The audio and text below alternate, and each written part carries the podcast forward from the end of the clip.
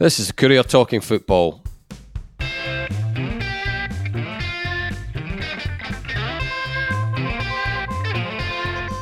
I'm Eric Nicholson, and with us this week are Jim Spence and Sean Hamilton. Just think there, guys, last night could have been one of the most momentous, significant uh, crossover nights on our patch. I'm trying to think of another one that compares to it. When you when you, you look at the three of them, you've got Dundee relegated, St Johnstone in the playoffs, St Johnstone relegating Dundee. Technically, there was one former director speaking up to the press box saying, "We've waited sixty years to do that." It's not really, it's not quite Craig Wighton, but you know, there you are. Technically, St Johnstone have put them down, and obviously Dundee United getting back to Europe. It's it was quite the night, Sean. Well, I think we'll need to. You could you could make a case to, for starting with Dundee or United. I think we should we have to start with Dundee because it's that's re- relegation is a it's a club changer. You know, it, it's so. I don't think we. I don't think we need to rehearse and go back over all the the various twists and turns. You know, the the Leigh Griffiths, the Jason Cummings, all that sort of stuff. We've we've we've plotted the course of Dundee's season acro- over these podcasts. They're down. We expected them to go down. Kind of St Johnstone fans were panicked, or the more nervy St Johnstone fans were panicking a bit after Dundee eventually got the win. But St Johnstone did their job, which we will come to next. But it's moving quickly with Dundee, Sean. They're changing things behind the scenes.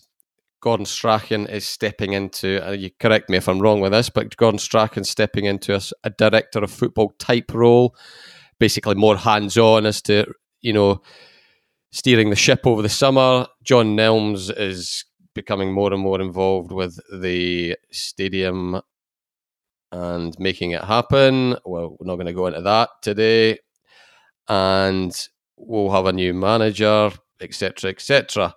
First of all, Sean, mm-hmm.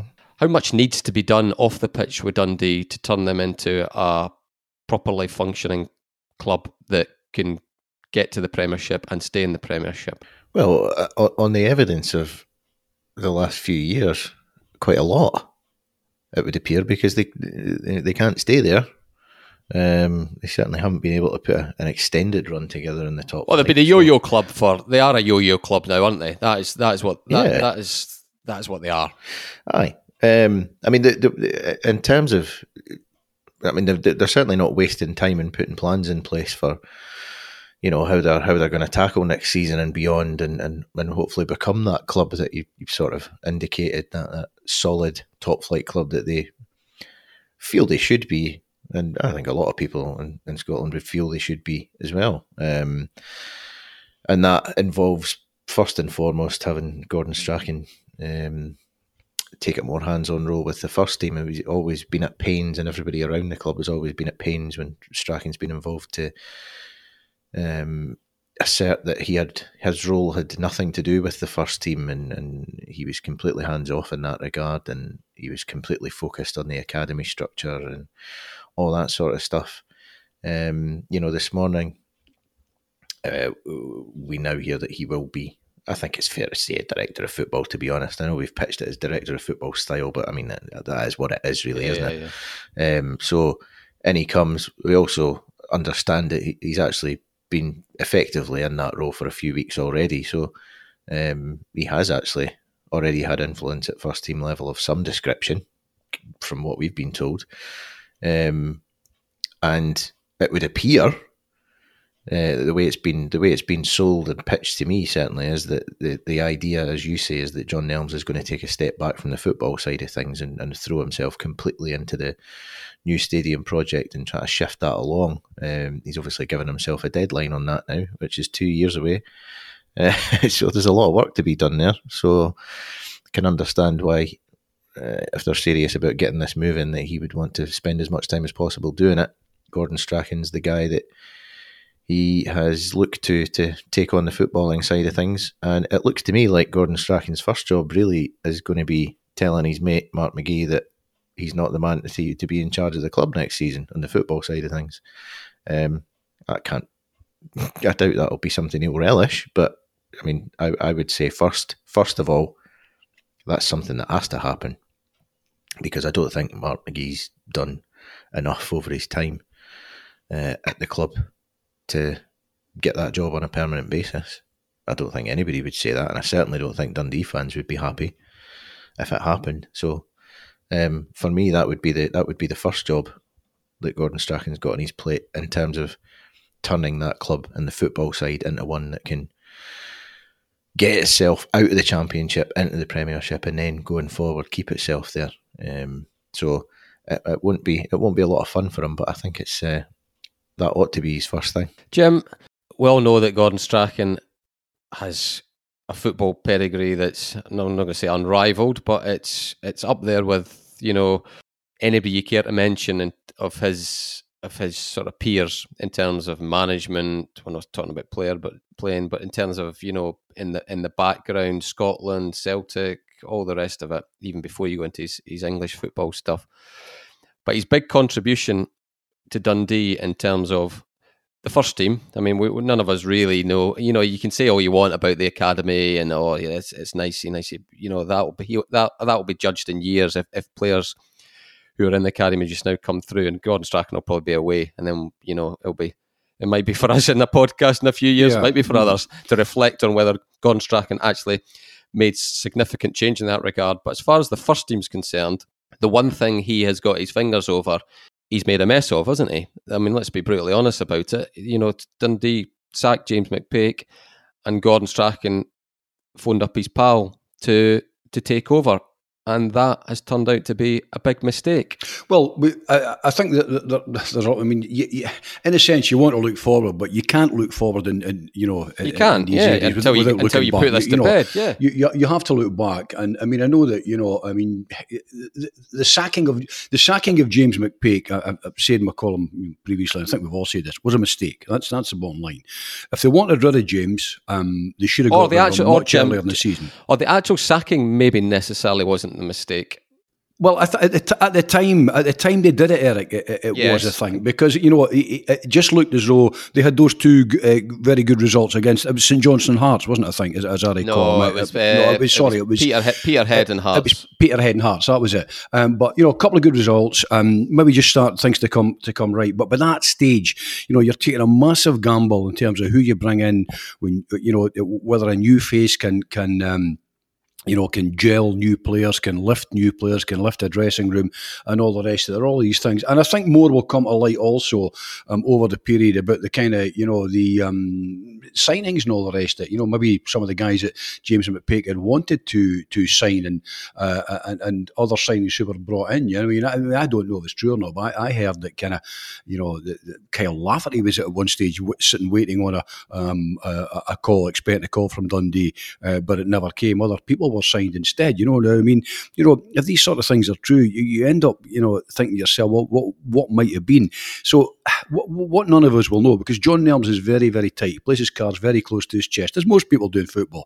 So we don't actually know who made the decision to to sack James. Was it Gordon suggesting? Was it was it John Nelms on his own bat? Was it Tim Keyes who made that decision? We just we just don't know. Um, but uh, you know, if they want, and I've said this before, uh, it's always a football club's prerogative. As long as as long as they weigh their manager in uh, correctly, that's fine. You can sack him if they, they can sack him when he's top of the league if they want or bottom. It's entirely up to them.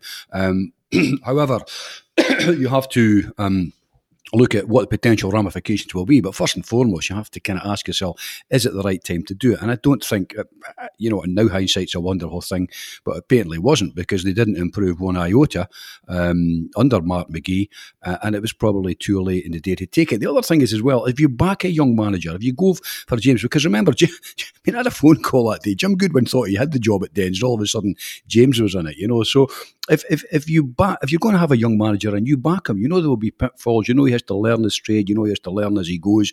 Um, and, and, and that kind of, you know, I, I, always thought that with, with, Gordon in the role he was in, it would be, um, you know, he, he would be able to to help um, James out. Uh, it, it, it, seems not to have worked out that way. Uh, and one of the problems here is it's been actually difficult to nail down what Gordon's role actually was. I mean, I, yeah, I, was, I mean, yeah, I, I was taking. A, I think if, if they are going down this route, he needs to be he needs to be more prominent. He needs to he needs, well, to, absolutely. He needs to come out and speak, and he needs to he needs to say what his role is, and he needs to be answerable, doesn't he? He can't just be the shadowy figure in the background who's making these decisions without anybody, you know, I'm not saying it necessarily needs to be through us. It's, it's like rehearsing Sean's pitch of a few weeks ago when he was talking about John Nelms.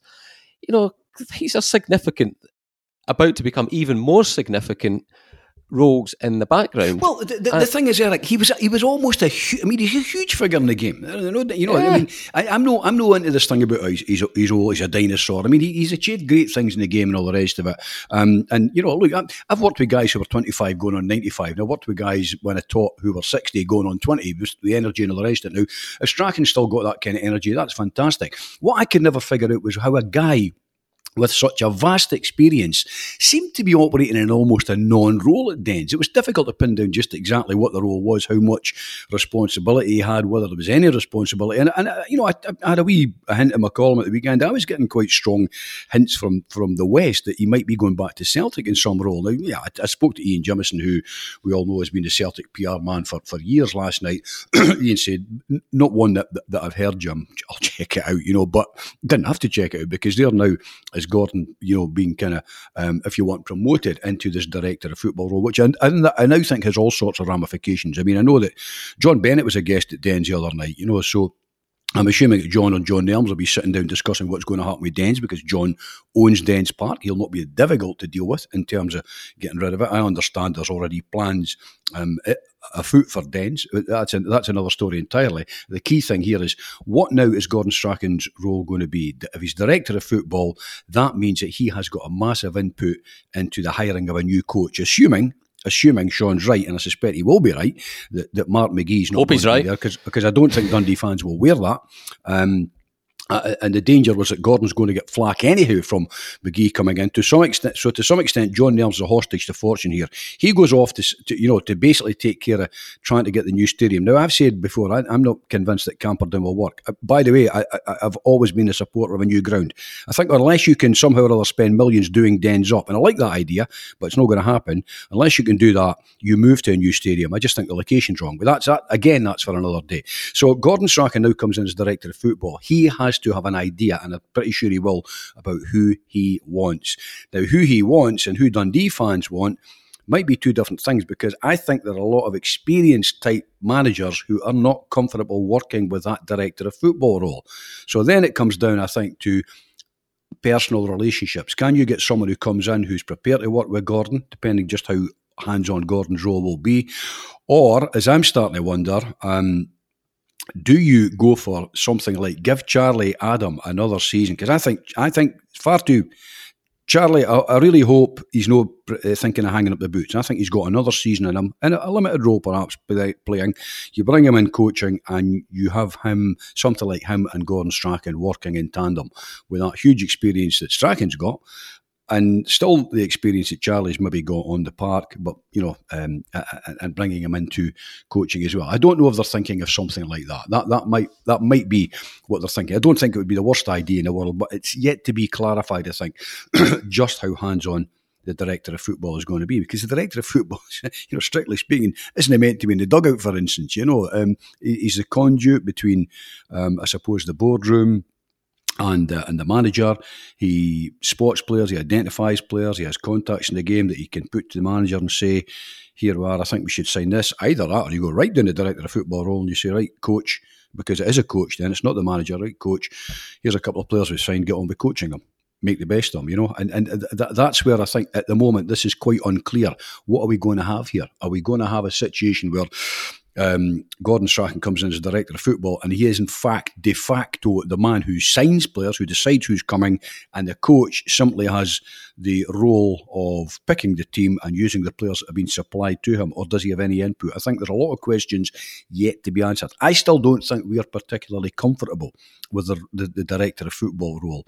And in fact, I'm not long off the phone to a very, very well known um, former manager. It wasn't the game that long ago, um, you know, and we are talking about this, and you know, his suggestion was we tend to get this bluntly ask for elbow in, in, Scotland. We, we quite often appoint the manager before we appoint the director of football, which which leads to all sorts of issues.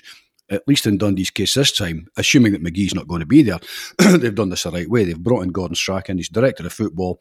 He will either have an idea or they'll invite applications for the manager's job. Although, let's be blunt, we usually know how this works. You invite applications because you have to do that in terms of employment law and all the rest of it. But deep down, the club will probably know who they want or have a couple of targets in mind. So I think uh, th- this is a you know uh, this is a very movable feast. I think there's a lot of balls up in the air at the moment with Dundee in terms of what happens next. My fear for Dundee here, Sean, is Jim talked about the, the role, and you can compare it to to Tannadice. Now, I think we would probably all agree that the most significant person and post at Dundee United is Tony Asghar and his sporting director role. He is he's got his hands all over that football club in terms of everything. Everything you want to you care to mention. Well, obviously not everything, you know what I mean? He's not he's not he's not in charge of the, the cleaners or something like that, you know. But you know what I mean? In terms of the football operation, Tony Asghar is the most important person at Dundee United. Now, if Dundee are going to do this right, all of a sudden, Gordon Strachan is going to be the most important person at Dundee Football Club.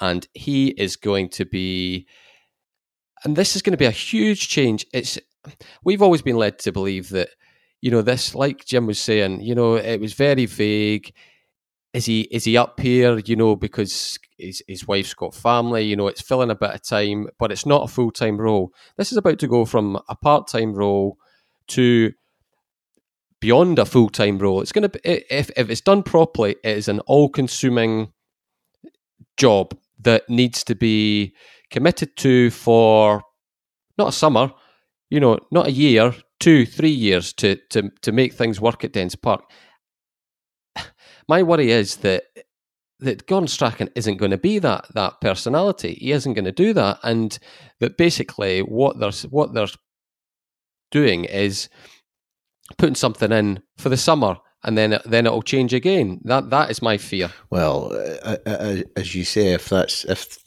if that's what they're doing, then it's doomed to failure. Um, because it can't be that. I think you're right. I think that it's. I think under the circumstances now, with things shifting at Dundee and the model you're they're using to run their club is shifting. I think it's fair to, to draw the parallel with Dundee United at this point.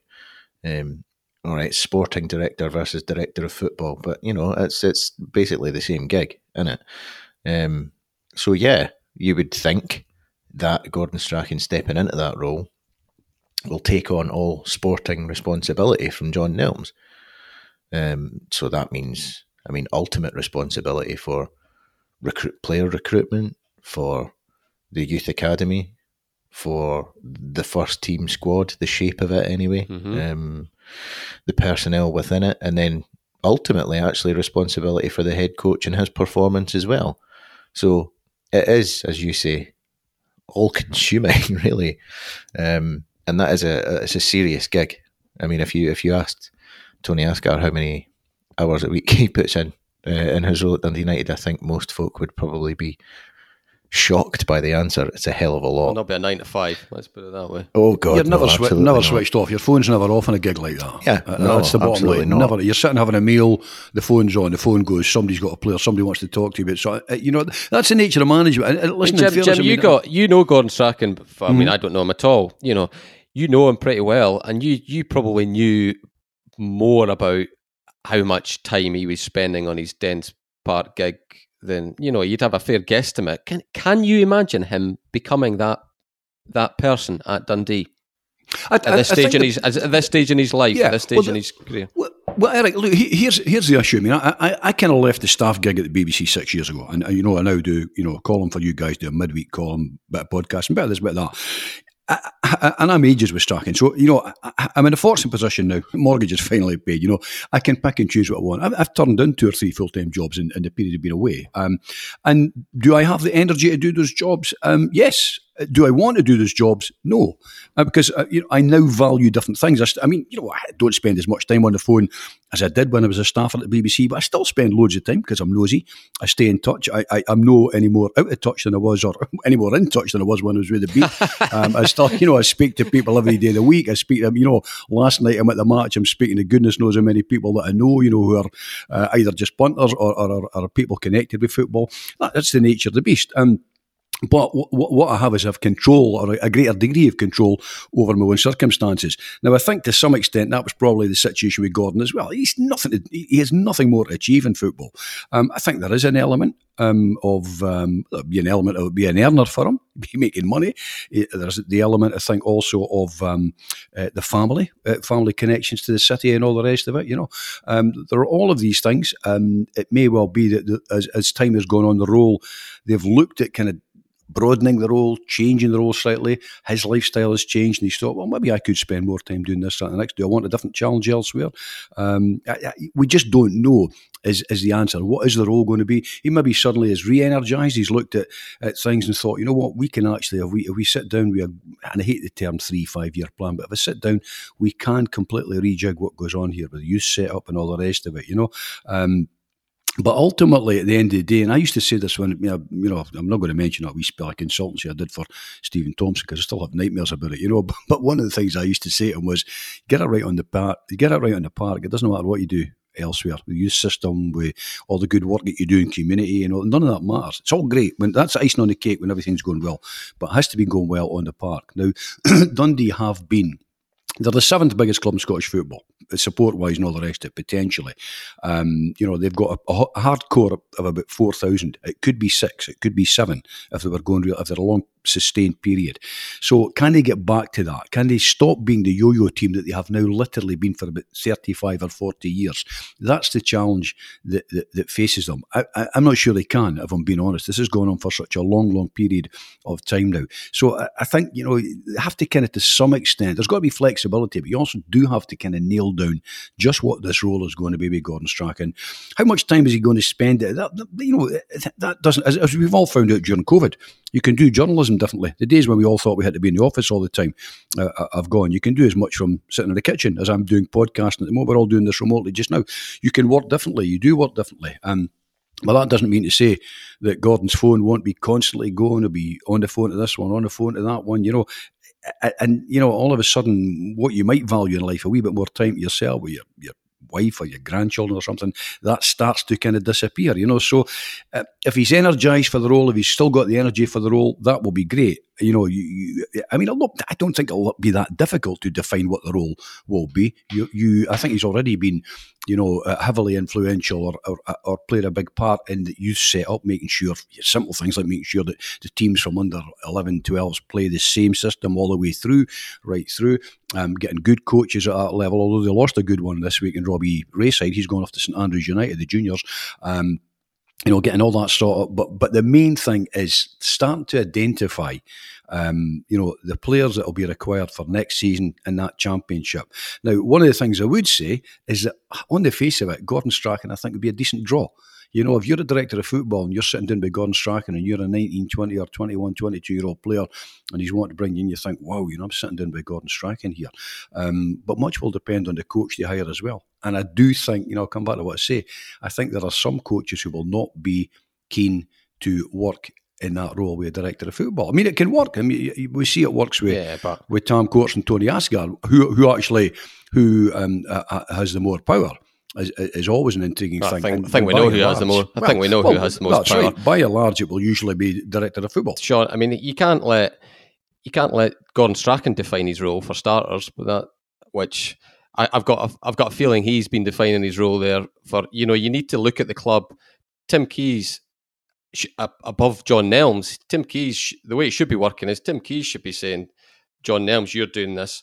Gordon Strachan, you're doing this. It shouldn't be working. That's not happen, though, I know it's not going to happen, but that I think there's been an element of that going on as as as things have been panning out. I mean, to move it on, Sean, this is we don't know who's going to go, who's going to come up or down in terms of the playoffs, but let's let's work on the the assumption that St Johnstone managed to save themselves. And well, there you go. I know it's, it's, it's a hell of an assumption, but say say that happens.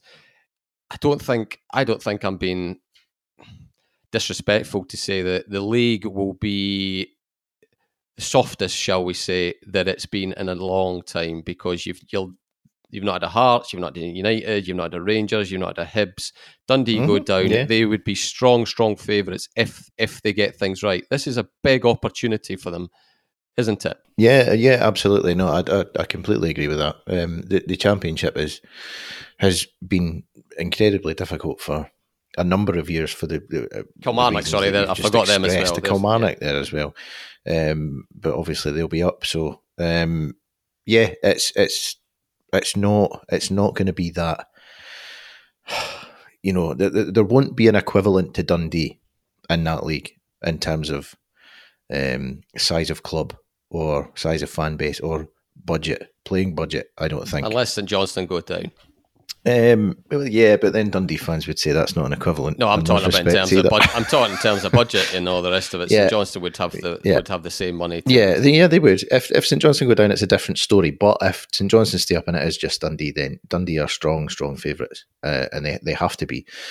Um, so the, the, that that brings with it pressure immediately. Um, in terms of in terms of Gordon Strachan, I mean, he's he's not coming into this ignorant, right? So, I mean, that's what we can say about him. He's, he's been about the game for a very, very long time and he knows exactly the sort of demands that come with the, the director of football role. So he's he's aware of that. Um, I mean, there, are obviously different ways to approach things managerially. Like it's it's there's an awful lot to be said for if you're a manager putting good people in their places and letting them get on with it. So that that sort of delegation. But if you're at a club like Dundee where you don't have this enormous budget where you can you can completely staff all of these different departments like recruit like with with multiple staff like they do in England and all that, it's much more difficult to to completely delegate like that. You're going to have to be more hands on as a director of football because you just the, the resources aren't there for you to completely hand things over. Um, so uh, uh it is going to be a hell of a lot um, on Gordon Strachan's plate. And that really just makes it all the more important that whoever he decides to bring in, and I would imagine it'll be a head coach role rather than a manager role, whoever he decides to bring in in that role is the, the correct person. So that's the big question for him to answer, first and foremost. Who is this person going to be? And there will be a lot of scrutiny of it as well, because as you say, he, he did have he did have involvement in, in bringing Mark McGhee to Dundee, um, Mark McGhee's said as much himself, uh, and that hasn't gone well at all. So th- there will be scrutiny of what happens next, um, and there will be scrutiny of Gordon Strachan and his role in it as well. Um, so a lot, a lot of pressure on Dundee next season for sure, but the positive that they do have is that looking at the league that they'll be in, if St Johnstone aren't in it, they're clear favourites. If they are, it's a, it's a different story. But you know, crikey, it's it's just. Uh, yeah, up, upheaval again at Dens Park, you know, and it feels like it feels like this. Even though there, I mean, there has been stability since Key, Tim Keyes bought the club and John Nelms came in. There's been stability on the ownership front in that sense. That hasn't shifted, and they've they've done nothing but reiterate their commitment to the club over and over and over again. Um, but it does sort of feel like there is just this constant sort of here we go on the, on the football side of things. It's this this sort of tumult, uh, and this is just another example of this. We're here again. Um, so uh, they need to find a way to replicate the stability they've got at an ownership level on the park. So this is another roll of the dice. Let's let's change the model. Let's have a director of football and a head coach instead of John Nelms and a manager. So suck it and see. We'll see what happens. But it's it's just it's it just feels like another chapter in the mad story of Dundee Football Club. Yes, I, I don't think we can. I mean, unless unless you is there a is there a, a if if it it's Gordon Strachan, director of football, senior man, as we describe him. Is there a, is there a candidate you think, oh, he he feels perfect to be the next Dundee manager, stroke head coach, whatever they decide to call him. I, uh, I mean, uh, looking at it, I, uh, it's if I had to, if I had to guess in terms of the profile, it's more difficult to do it with names, but profile wise, I think you're you're probably looking at a, a younger coach. I think, um, because as Jim alluded to, I think when you when you get into kind of more senior coaches or managers uh, in Scotland in particular, I think there would be less openness to working with that model. um, less openness to having a Gordon Strachan looking over your shoulder effectively, which is part of his remit as the director of football. Um, I think there would be a, a, lot of managers who would balk at that, guys who've been doing the job for years. So I think by definition, you're probably looking for a younger man. So much it comes down to personal relationships as well, Sean. I mean, you, you, you might get away with an older, more experienced manager if him and Gordon Strachan were really, really tight. Either that or you go for somebody like Charlie who's finishing his, his playing career. I, I don't think they will, by the way. I, yeah. I think, I mean, you know, the do best you, of my Do you not think it will be Charlie? No, no, I, I don't. I mean, Char- the best of my knowledge, Charlie hasn't, uh, hasn't had an offer. Um, uh, from the club, uh, and I don't think there is actually going to be an offer from the club. You know, he looked like he was. Yeah. He looked like he was saying goodbye the other night yeah, as well, that, didn't that, that's right. I, I, I, think that's true. I mean, I, I, his his his kind of career path probably lies elsewhere. I think it'd be a great pity because I think he's got another season of football. I, mean, I, I love watching Charlie Adam. I think he's got a beautiful left foot. He's got a great football brain. He's not the quickest. We've said this before on this. He was he was never quick. He wasn't wasn't a cart horse, but he was never quick. But the brain is so quick. He's got a great left foot, great left peg. You know, um, all these things. I would like to think you'd get another season, albeit in a limited playing role out of Charlie. But I doubt very much if it's going to be at Dens. It might work. It might not. But I don't think it's going to be at Dens. But Sean's right. It's going to be probably a younger type coach who kind of will be, um, you know, on basically on the training ground down at the uni grounds at Riverside, which is where Dundee train, you know, day in day out, you know, and, and Gordon will have the overarching role. It could work. I mean, could, the other alternative is that, of course, is that John Nelms has been bashing about cluelessly for the past number of years. He doesn't really know what he's doing, you know, and Tim Keyes above him. But I mean, you know, the, the truth is, you know, t- t- Tim Keyes has been has been a he's been a good owner for the club. He has never, you know, he's been a quiet man. He's never balked at um, you know, putting his money up. I mean, it must have cost him a lot of money. Now he's been a quiet, um, responsible, reflective owner. Um, John's been in there doing the day to day. I mean, you know, John's issue is he tends not to mix. He certainly tends not to mix with, with media. I mean, I think the longest chat I've had with John was we bumped into each other in B and Q one day and were chewing the fat about, you know, house restorations and this, and that, the next. You know, football barely got into it. You know, um, but it's you know come from a different environment. But I think in terms of this, the, the, you know, th- this is really crucial. If Dundee to somehow or other put a stop to this this perpetual yo-yo um, effect, you know, almost like an East Coast Partick Thistle. Um, they, they really have to get this right. They've got to get it right, get the right coach in, develop a structure. I mean, you know. The, the, the, game's global now. We know that. We know the game is global. It's not just, you know, I mean, you look at any team sheet anywhere, and you've got guys from the States, you've got guys from Nigeria, you've got guys from England. You've got everything under the sun. So the game, you know, but you still want to you still want to identify local talent on your books. Now Dundee United have been have been remarkably prescient in doing this. I mean, the amount of play, you know, if you're looking at team sheet at Dundee United once more and you see somebody that came through the St John's Youth, uh, St John's High School Youth Academy, you know, I mean, I think it was, was there three of them on the park last night. Now, Dundee are now operating at the Johnnies, as we call it in Dundee, so it might well be that they've got a tranche coming through. And they've got good people at Dens. I mean, uh, you know, I, I know Jim Longwell. Jim, Jim looks, I have a with Jim at the game at Dens. Jim looks after the kind of he looks after the whole range of things, scouting at the kids' level. And, you know, he's away all over. Jim does it voluntarily. He's away all over the country looking at players. And when you've got people like that, that's really important. You know, they, are trying to, they're trying hard, I think, to eat into. Um, I suppose to some extent the, the, limited talent that's available. I don't mean that in a, in a, negative sense. I mean Dundee's not a huge city. There's only so much to go around, but within the area, Dundee United are competing for, for, for, for young boys coming through and all the rest of it. And we know the attrition rate. At, at, at, you know, at, football at that level. So they've got all that to do. They've got to identify all the youth structure. They've got to work on all of that, get that in place so that it's a steady, progressive thing. But ultimately, and and and and the key to it all is getting things right at first team level. So really, the first thing Dundee have to do, and I suspect they've got somebody in mind already, is Gordon Strachan um, has nailed down what his role is going to be. They bring in the coach and they, they set about identifying the players very very quickly that they want for the champ the big champion push championship push next season so that they can come back up in a winner. Meantime, John Nelms can do what needs to be done in terms of working away on on the new ground and all the rest. That's a separate proposition now. Um, Gordon works away in the director of football role, identifies a good a good coach, probably a young coach who's got energy, who's got commitment, who's got drive. Look what Tam Courts has done at Tannadice. You know, I, mean, what, what Courts has done is actually remarkable at Tannadice. And and you know, and the Tam Courts thing, I think, also opens many doors. I mean, the, the old snot. I mean, you know, somebody said to me a number of weeks back, if you told me Dundee United, you know, 10 years ago would have had a junior, next junior man, I, know, I know where he was coming from. But the game changes, the world changes, life changes.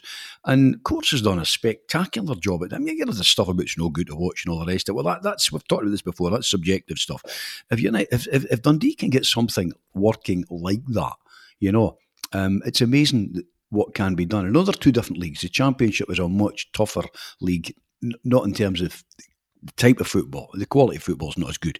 There's, there's no doubt about that. But it's physically a tough league, and it's a physically and mentally demanding league. So if if Gordon Strachan can come and identify the right coach, and Dundee can make a real stab at coming up at, at the first time of uh, of asking, that would that would put the club um, well ahead of the game, I think, and then building over the next three, four, five years. Sean, moving on to to St Johnstone, I think, and there have been there's plenty of years gone by when the St Johnstone fans would be able to bask in relegating Dundee for a for a wee bit longer, but they've got bigger issues of their own, so it's uh, it's not really it's not really got a great significance at the moment. No, but uh, things are. I'm, I'm certainly not getting. I'm, we saw Kilmarnock go into the playoffs not in great form, but you know the Tommy Wright had got a bit of had got a tune out of them this time last season, so they they weren't going into in, in a, with a terrible mindset, and I think they were heavy favourites to to beat Dundee, and it, and it just didn't happen. But St Johnstone things are the last two games have been encouraging. I think that I think what's in, intriguing with Saints is if the the the playing picture uh, has changed quite significantly. I think from from Ciftci being being taken out, which I think a few of us, myself included, would have would have wanted to see happen earlier.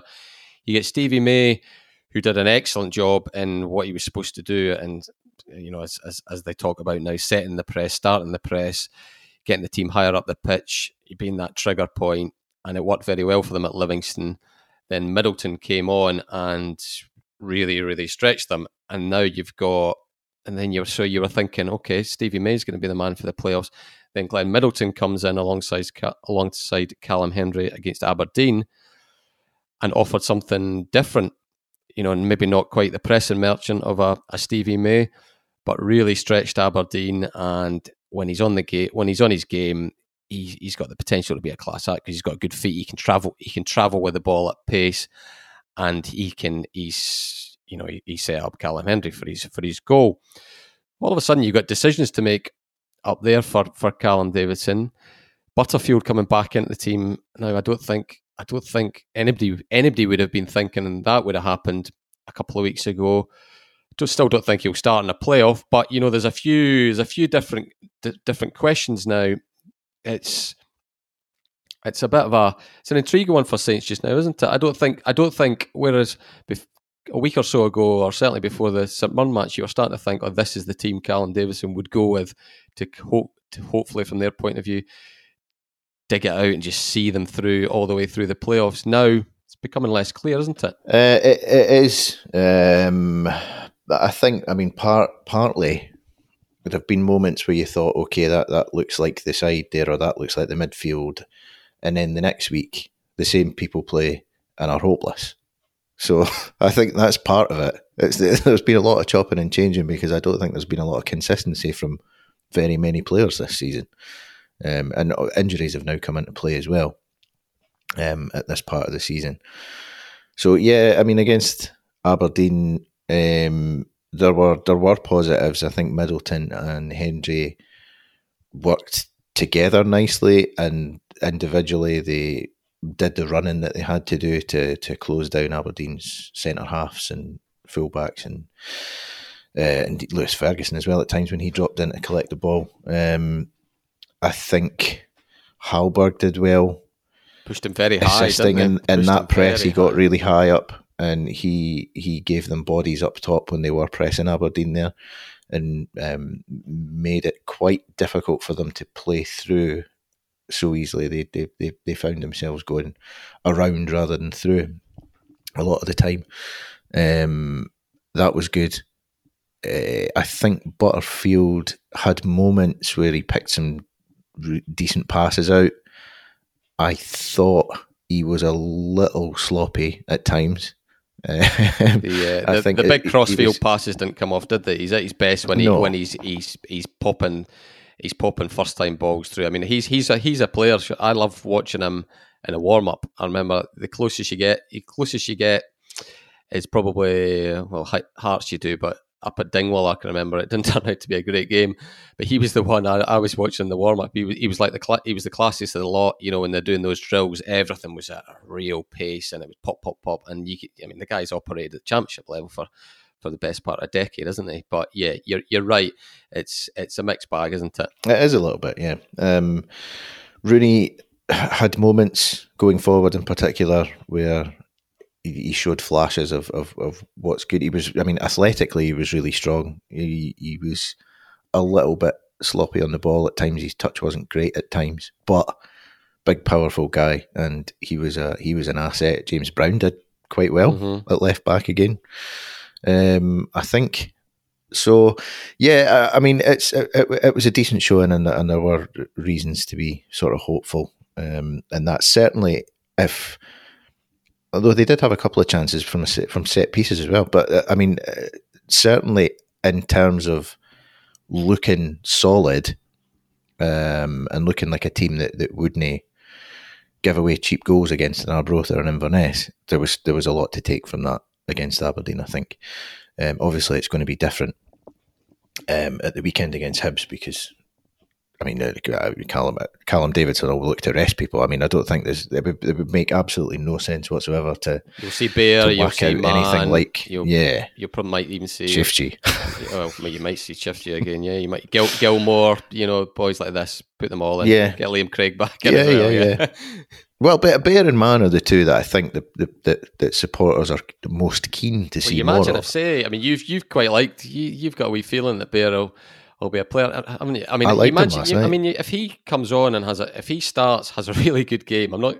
Yeah. Gets a goal, you know, knocks yeah. people about and stuff. All of a sudden, yeah. there's another one you can bring on for half an hour in the playoffs. You know, so absolutely, and why not? Yeah, um, I, I, did. I did like the look of him when he came on. I think when it was, I, remember looking up at the clock on the scoreboard when I when I saw him getting his jersey on, and it was 80 minutes. He actually didn't get on till nearer 85 because the ball didn't go out of play. Um, Actually, it did go out of play for an Aberdeen corner at one point, but the manager wasn't putting subs on just as they're about to defend a corner, which is fairly sensible. So they didn't get on till 85. But in the five minutes or nine, including the time added on that he did have, I really like the look of him. I think he's, he's undoubtedly an athlete. He's big and he's powerful and he's strong. People will bounce off him. If he if he wanted he to put himself about, right, yeah. he could he could he could absolutely bully people.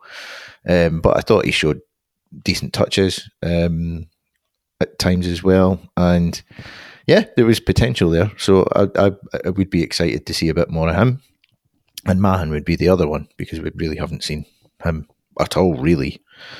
Um, uh, so he's he's the other one I'd like to to see get a run against Hibs. And then yeah, I mean if if if if those performances give Callum Davidson um, food for thought, if you like, ahead of the playoffs, then yeah, good. Um, that, that, that can only be a positive.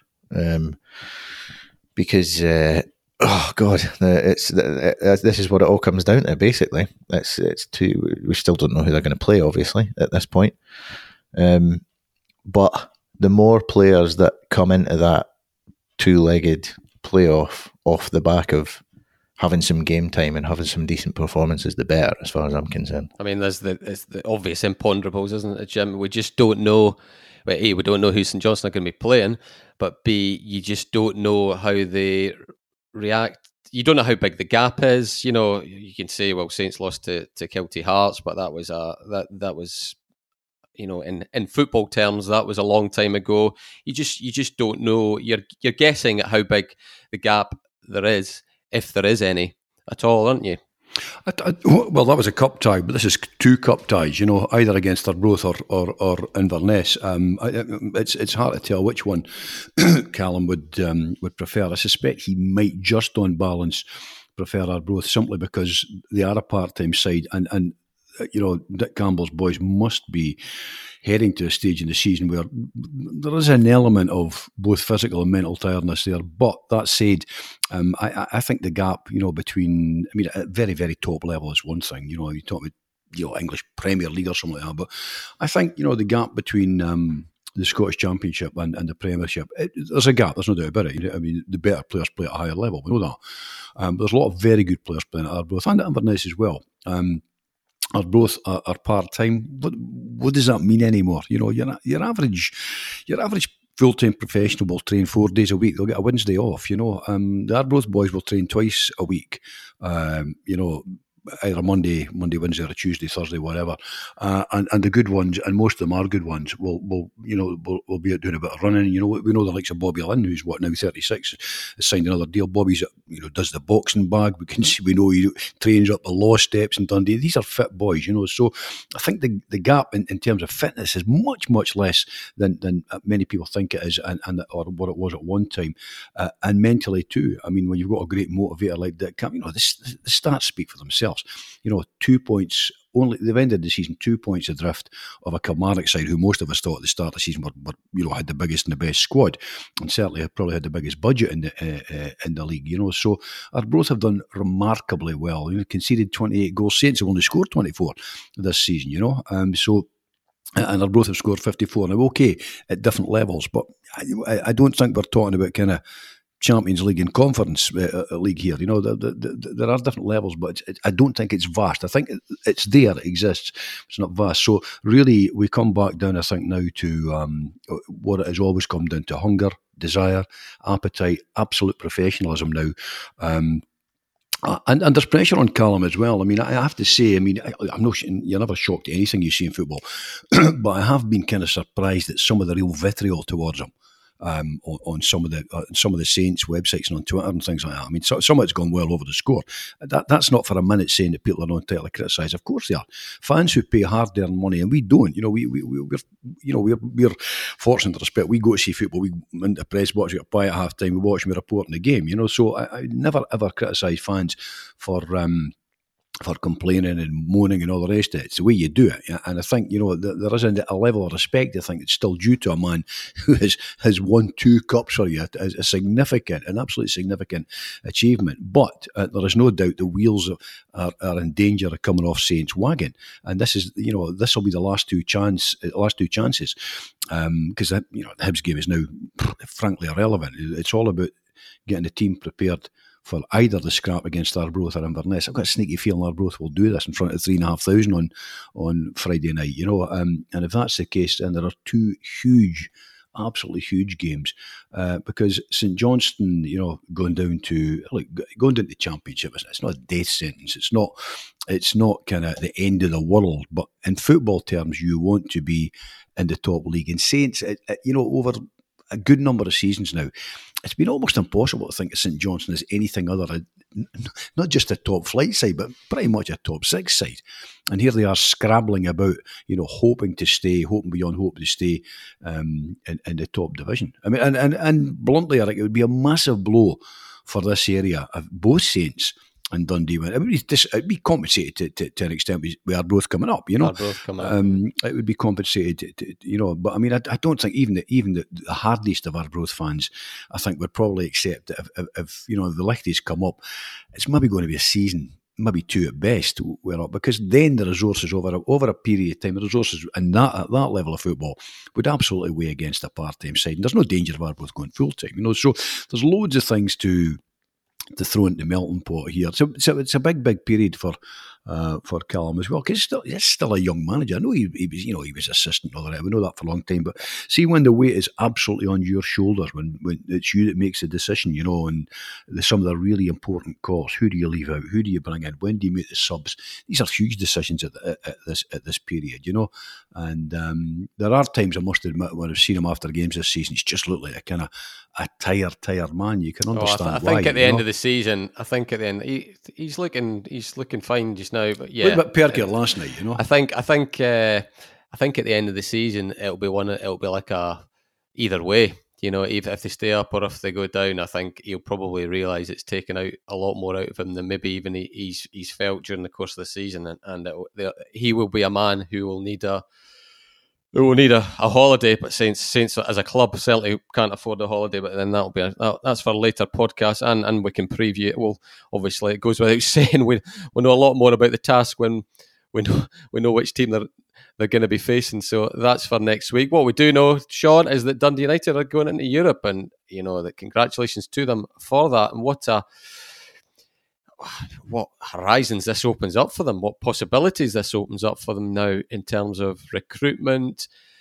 Mark Ogren can start getting some of that money back that uh, he invested because you know they'll be in with a they'll they'll be close to group stage football, and we, we went through all this with with St Johnstone last season, you're talking you're talking millions. So all of a sudden, the United business model may start to work for them. Yeah, um, and obviously the only the only thing that's yet to be decided is whether they're going to finish um, fourth or fifth. I mean, fourth obviously preferable, gets them on around, and um, yeah, close, close to group stage football. And as we said with St Johnstone last year, that's I mean for St Johnstone it would. It, it, I, I think at the time I said it was club changing or potentially club changing. Um, United, well, similarly, why not? Yeah, because as you say, Mark Mark Ogren himself has, has put a lot of money into that football club. Not a great deal coming back yet. So the the fact that it, it, some has come back, yeah, it does justify the spend to an extent, and it also possibly in his mind and, and uh, uh justifies further spending and, and empowers Tony Asghar to ask for a bit more. And you would imagine if there is this potential return um, not even on the horizon, right in front of you, that United, looking at how they've run things so far under Mark Ogren, will, I would imagine, spend the money that they think is required to make sure they give themselves the best chance to secure that group stage football in Europe and all all the finance that comes with it. So yeah, um, it's a it's a big deal, and it's uh, it's it's it is justification for the project at, at, at, this point. So yeah, congratulations to absolutely everybody, and Tam Courts included uh, in that because he has, as we've pointed out on numerous occasions, taken his fair share of stick and beyond. Um, from some Dundee United fans this season who haven't been happy with the, the brand of football, if you like, but there was certainly no problem with it against Celtic. Um, second half, I thought they were excellent. No, they've been very um, good, and from what I've seen, they've been and uh, they, they, I mean, the, one of the one of the big takeaways I think from from recently, and especially last night, is United have obviously got a few missing um, through injury and what have you, but and and they have brought in young players um, as they always said they would, and they've done it all season. Um, and I thought they were great last night. Um, the ones that were in that that side. I mean, Freeman, I don't know if you would class him as that anymore. He's, he's I mean, he is still young actually. So yeah, um, Archie Meekison obviously was there. Rory McLeod started. Chris Mochrie came on. All these all these young players were, were, were great and, and a very difficult environment against a Celtic side that was pushing to win the league, but you know would have preferred to have do, done it with a victory. I'm sure.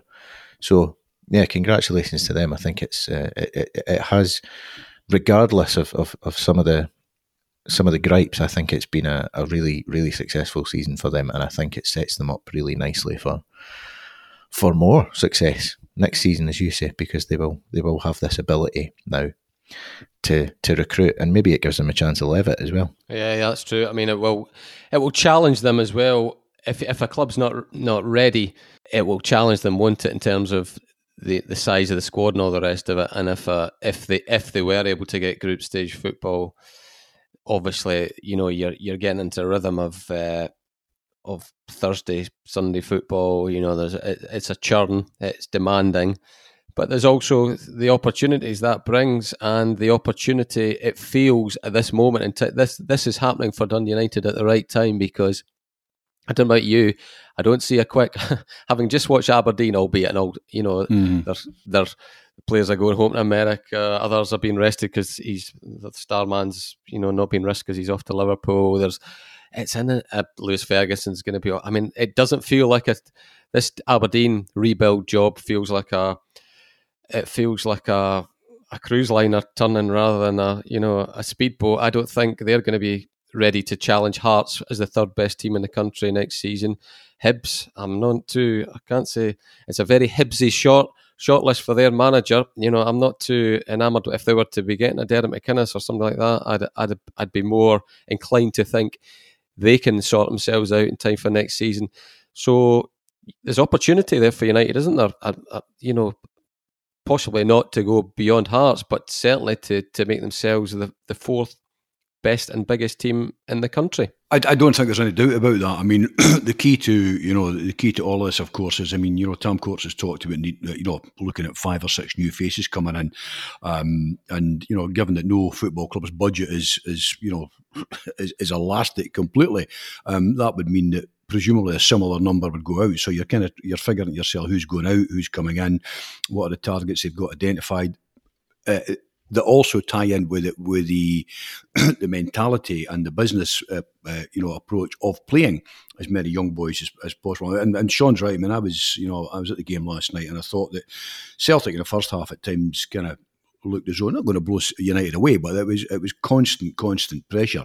Um, Second half was transformative. I mean, they played some really, really good stuff. United, uh, and I thought, thought in particular, um, Mikkelsen was was was magnificent. You know, but there, there, wasn't a failure in the team. Young McLeod was was was excellent. The Levitt goal, the Levitt goal was, was just utterly spectacular. Siegrist, I thought, too, was back to um, his best last night. He was he was very good. He was very confident. You know, there were just good performances um, all around. The substitutions were made at the right time. Mulgrew um, and Watt coming on, I thought, made a, a substantial difference as well. Mock you know.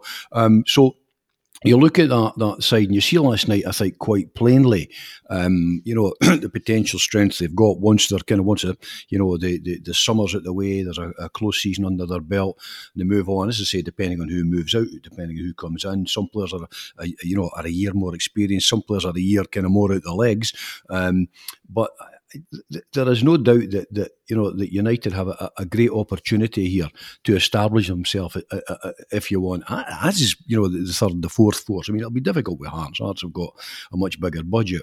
Hibs and Aberdeen also have bigger budgets, but they both clubs are, you know, you're tempted to say that, that with Aberdeen and Hibs, it's not a kind of a building job; it's a complete rebuilding job. I mean, it's. Um, so, somebody, somebody who shall remain nameless, but one of the national boys was standing over a good crack last night, and he said Jim Goodman's uh, uh, divorce might be finalised before the honeymoon's over, you know. And I thought it was a good line, but I mean, I hope it's not because I like Jim as a bloke. He's had his, he's, but he's not had his troubles to seek since he come in. He's he's obviously intent on completely rebuilding that, that Aberdeen side, and someone who come into Hibs has a fair job in their hands as well, given how far those two have, have struggled. But that's not United's lookout. United's lookout is to continue the great work that they've done, and that will be demanding, depending on how, depending a what stage they come into the the, the Conference League at, and and depending how far they go.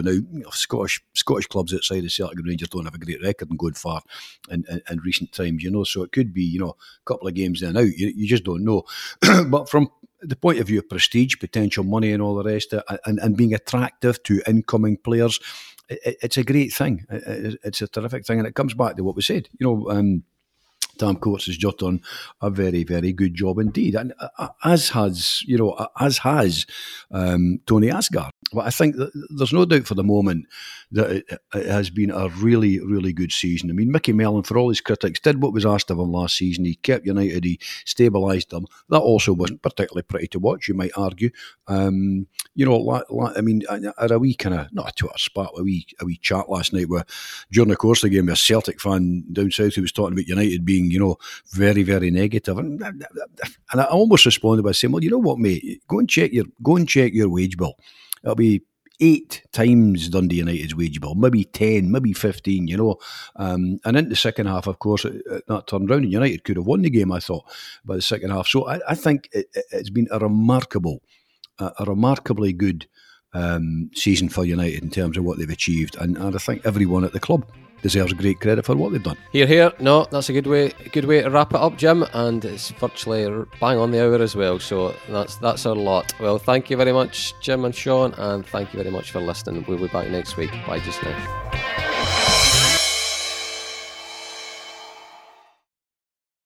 If you like the podcast, we'd be grateful if you tell your pals about it, or even better, leave a review or a simple rating on iTunes or wherever you find your podcasts. All that really helps people to find Talking Football, and that means a lot to us. Don't forget too to pick up your copy of The Courier Monday to Saturday or go to thecourier.co.uk slash subscribe to find out how to get our award-winning sport, business and local journalism across Tayside and Fife in the way that's right for you. The Courier. Local matters.